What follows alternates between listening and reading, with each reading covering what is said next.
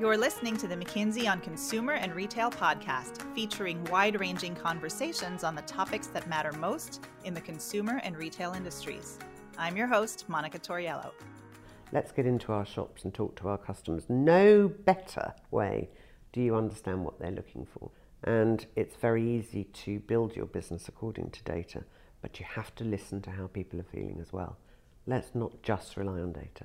That was Anne Pitcher, one of the luminaries of the luxury retail world, and our guest speaker for today. Welcome back, everyone. We took a hiatus for a few months, but we are back in 2023, starting with this episode, in which department store veteran Anne Pitcher shares her views on the future of retail, on luxury, on sustainability, and on what it means to truly bring the voice of the customer into the room. Anne has been in the department store business for four decades, including 18 years at Selfridges. She was managing director of Selfridges Group, which at the time encompassed four department store chains Selfridges in the UK, Holt Renfrew in Canada, Brown Thomas in Ireland, and De Bijenkorf in the Netherlands. Then earlier this year, she started her newest role as deputy chairman of Holt Renfrew. And just before that transition, Anne spoke to McKinsey senior partner Anita Balchandani in London. Here are Anita and Anne. Anne, you have absolutely been a legendary retailer uh, over the decades. Many of the things that you set out to do years ago, whether they were around destination shopping or re commerce, have really set the tone for how the industry is evolving and what's going to come next. How do you know what the future is going to look like and what do you think is coming next? I've become increasingly aware during recent years that we need to allow people the space to think um, in probably different horizons. So, Horizon 1, 2, and 3 has been a brilliant way for me to allow people to do their job, get the job of the day done get the money in the till, deliver the budgets, but also think about the next five to 10 years.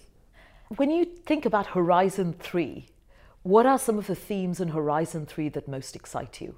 Hmm, excite. There are some spectacularly challenging things in Horizon 3, you know, and, and, and more recently we've begun to consider what Web 3 or the metaverse may look like.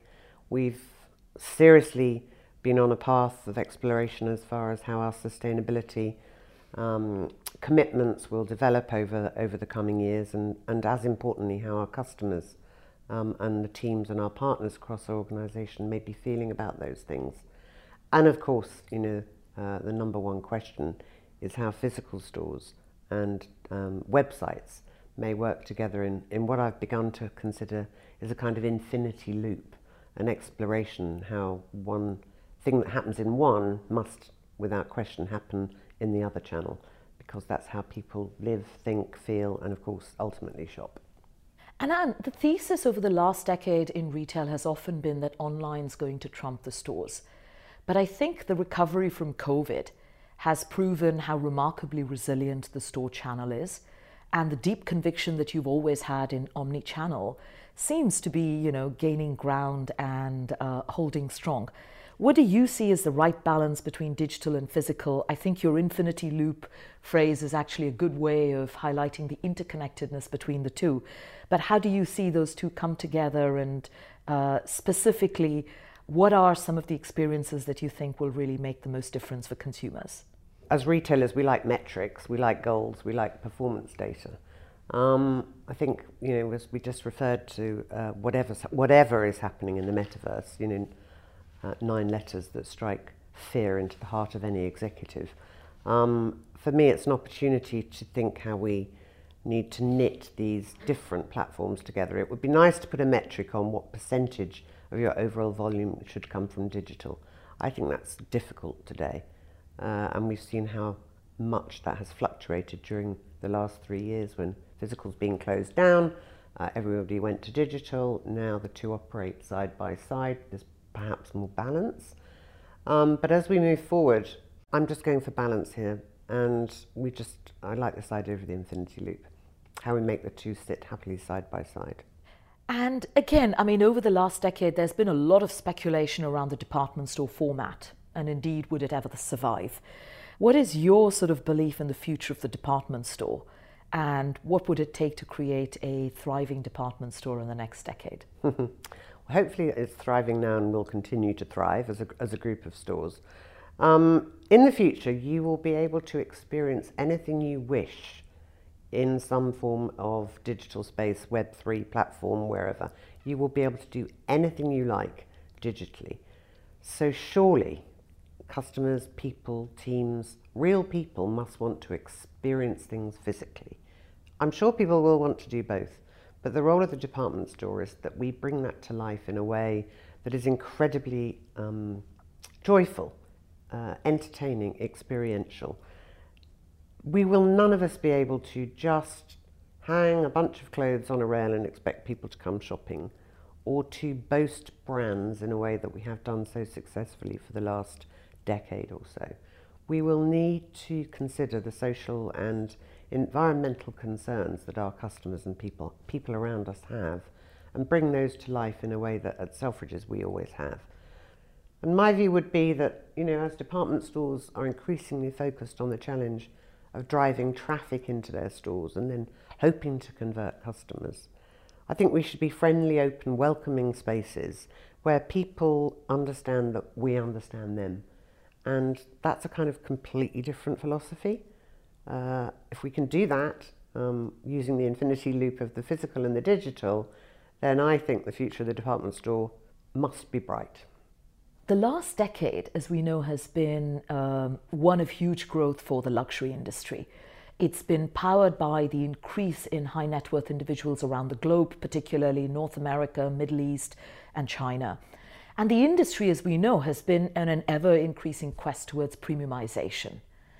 And yet, you've been a fabulous voice around democratizing luxury. You've bought luxury, but your angle and spin on luxury has always been also very democratic, uh, which I think marks you out as quite unique in the space. And what's the worldview that inspired that? How do you sort of think about bringing in sort of luxury, but with this sort of very democratic uh, angle into uh, consumers' lives?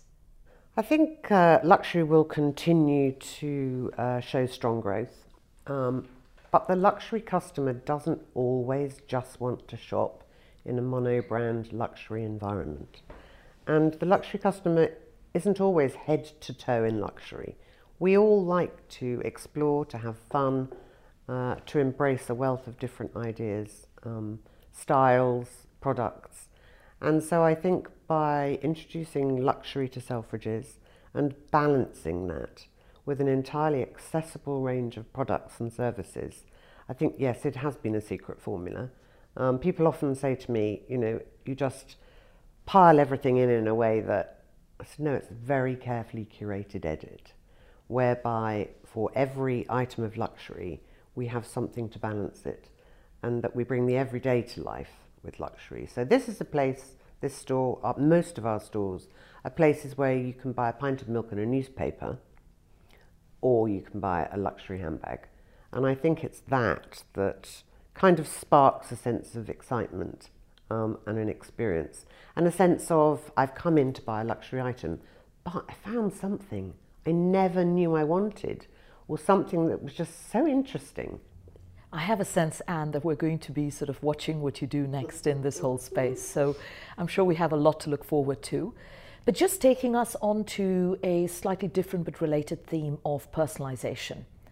Clearly, personalization in luxury takes lots of different forms. It could be everything from the personalized handbag, but more fundamentally, it could be through the how you deploy your understanding of the consumer, through the data that you capture as well, to make sure you're sort of bringing them experiences and brands that really that they care about and absolutely are sort of you know resonate with them in the moment. How do you think about the personalization of experiences through the use of data and the journey that um, selfridges has been on with this?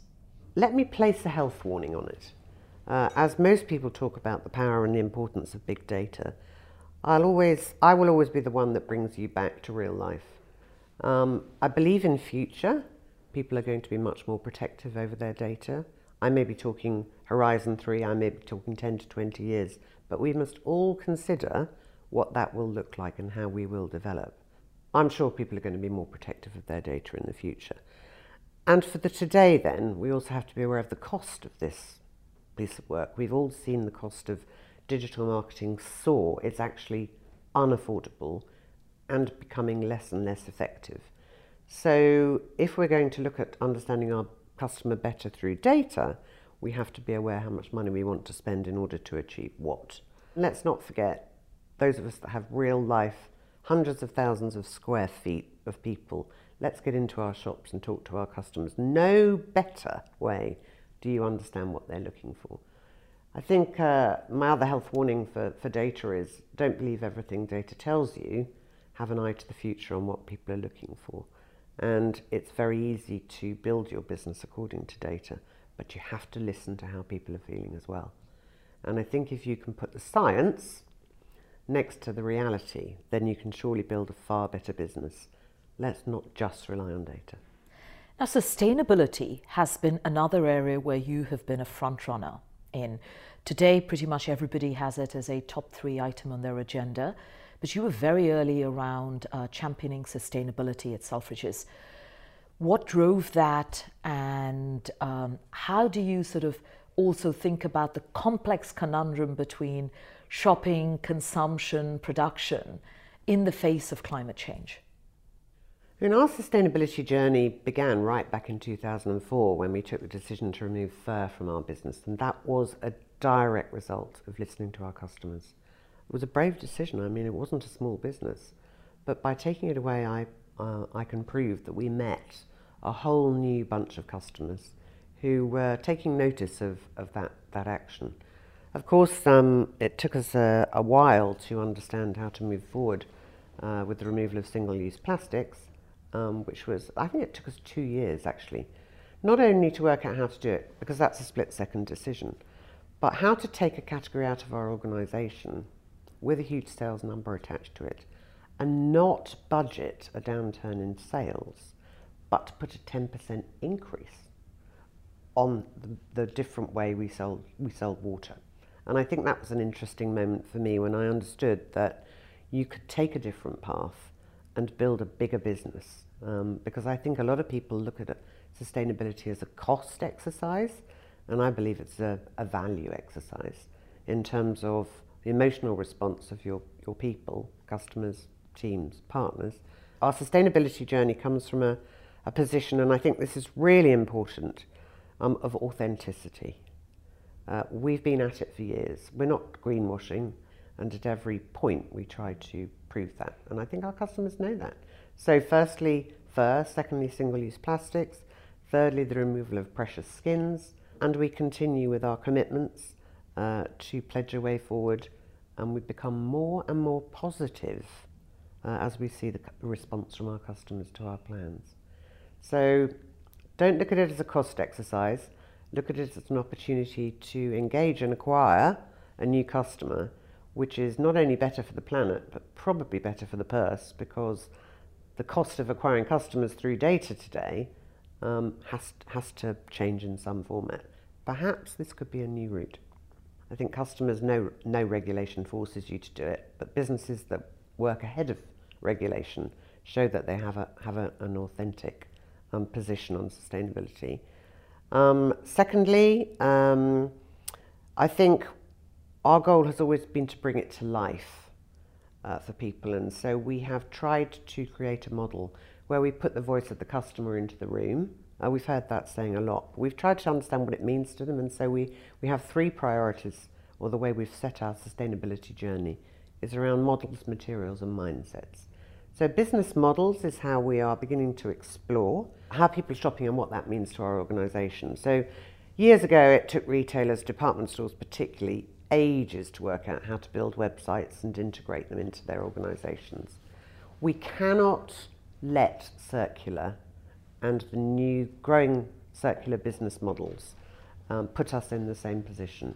We need to explore those today.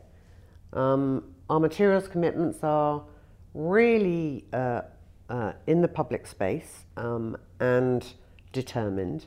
Very difficult for a retailer that doesn't make anything to work closely with their partners to understand products and, and materials and where they come from and what they're made of. But our journey is ambitious this is hard stuff. Um, and I am increasingly um, committed to the fact that no single business will be able to fix this on their own. The third part of our, um, our mission is to change people's mindsets and to change, and to change the way they shop. So there are, I think, very customer driven focuses. 87% of our teams work here, they tell us, because of our commitment to sustainability. Interestingly enough, um, north of 85% of our customers tell us the same thing. They care passionately about sustainability and like what we're sharing with them and the experiments that we're conducting. And so, you know, it seems like this is the right stuff, um, but it's really hard. Critical here as well, um, and not, not always um, put within a sustainability umbrella, um, is a business that talks to a very wide customer base and has a huge variety, variety, breadth of individuals working within the organisation, uh, has to understand its position on diversity, equity and inclusion. And this has been a very recent journey uh, that Selfridges has been on. We've always been, um, we've always prided ourselves on having a diverse um, team here, but having the statistics around that has been really important. And so um, in recent years, we've been able to actually understand the makeup of our teams much better um, and particularly understand um, how gender affects or gender pay gap reporting, uh, a very big commitment uh, to equal pay across our entire organisation. Again, most, most businesses would think that comes with a healthy price tag. Actually, when you explore the detail, I passionately believe it's the plan that matters and it starts at the very basics of an organisation with recruitment policies and an understanding that a balanced boardroom gives you a better solution and a balanced team in store is far more welcoming to a very diverse customer group. And all of the McKinsey research around diversity and inclusion would absolutely back up what you've just said, right? We see a very clear correlation between improved financial perf- performance, economic performance, and the diversity um, index of a company. You know, yet if we step back, the track record of the fashion industry, particularly at senior levels, is still not brilliant. How do you see the next phase of this evolve and what do you think are the real unlocks for the fashion industry to sort of really set the record straight when it comes to diversity and inclusion, particularly uh, topics such as gender diversity at the senior levels? I mean, it's a really big question, and, and, and we have to ask ourselves, as girls, Anita, um, why, why it is so difficult. I think uh, it is important to understand, uh, and I think soon we will be forced by legislation uh, to create a more balanced um, executive leadership teams. Uh, but let's not wait to be forced. Let's try and understand how or why it makes a difference. Yes, the metrics say you get better financial results. I think that's that's motivating, um, but actually, if you ask your people what they think, they will tell you this has to happen. I would just encourage everyone to talk to their teams and find out what inspires them, and you will find out a balanced boardroom, a balanced leadership team is inspiring, and not just to women. The last decade, uh, as you've shaped Selfridges Group, has had many exciting elements of this chapter. Um, but my sense from this conversation is there's a lot that you're excited about as you look to the next chapter as well. What are you most excited about as you look ahead? Well, I am excited um, about the future of retail. I think there's so much negativity out about there, but I think there's so much more to be done. I think so many people are waiting to go shopping and have fun, and I have a role to play in that. I'm excited uh, to continue to be working with Holt Renfrew uh, and bringing that business um, more on its journey, which is inspiring, and a few other things in the, in 2023 which will um, continue my journey anyway of bringing sustainability to life within organisations, um, helping women in their leadership roles, um, and creating a conversation about experience that is future thinking. The future is bright for us all if we if we look, listen, and learn. We hope you enjoyed this episode of the McKinsey on Consumer and Retail podcast. A transcript of this conversation will be posted on McKinsey.com very soon. To suggest topics for future episodes, email us at consumer underscore podcast at McKinsey.com. To stay connected with us, subscribe to our email alerts on McKinsey.com. Thanks again for listening.